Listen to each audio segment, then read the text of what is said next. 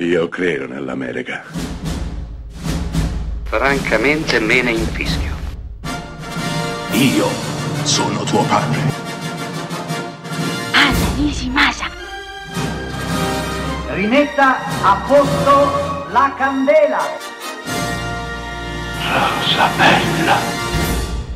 Una cena su una terrazza romana è l'occasione di incontro e scontro per un gruppo di intellettuali che parlano, parlano, parlano, discutono, litigano. Da questa cornice si sviluppano così le storie di uno sceneggiatore a corto di idee, di un giornalista incapace di rinnovarsi, fermo nella sua immobilità, di un consigliere Rai incline alla depressione, di un produttore cinematografico estremamente volgare e interessato alla risata, a cosa fa effettivamente ridere, e a un deputato comunista, adultero e dubbioso. Ritrovatisi un anno dopo, il tempo avrà cambiato qualche equilibrio, avrà forse contribuito a qualche consapevolezza o forse sarà passato inutilmente, lasciando i nostri immobili, immarcescibili, inamovibili nella loro futile incapacità di vivere il proprio tempo.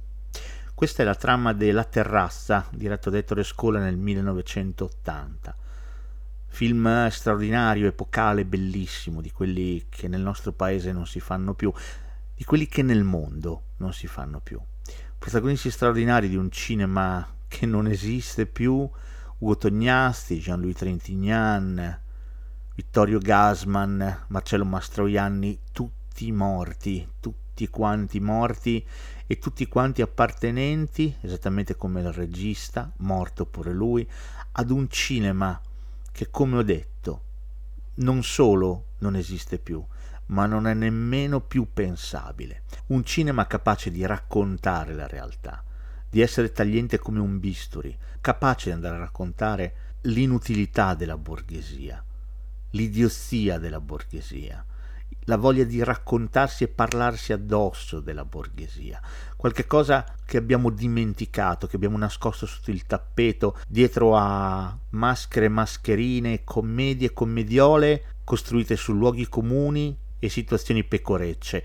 No, il cinema di Scola, il cinema della terrazza, era un cinema che raccontava il nostro paese, ne raccontava le contraddizioni, ne raccontava i sogni negati e arrivava a raccontare cose ancora attualissime oggi, la cultura, il cinema, il ruolo dell'arte nella società italiana del 1980, un ruolo che si stava già allora lentamente disfacendo e che ci ha portato ad essere ciò che siamo adesso.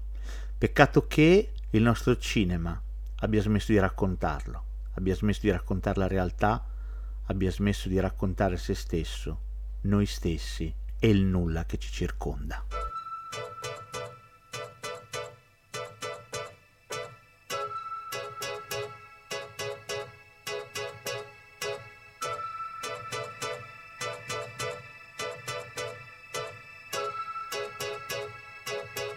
Ritornerai,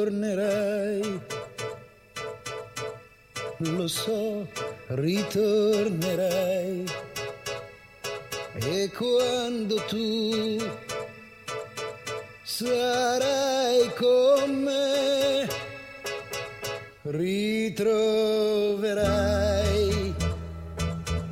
tutte le cose che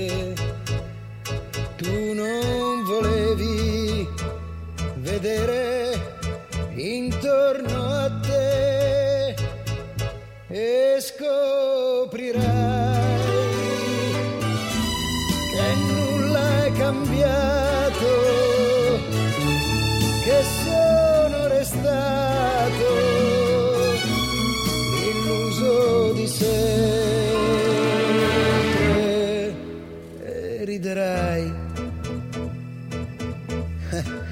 quel giorno riderai, ma non potrai lasciarmi più. Ti senti sola con la tua libertà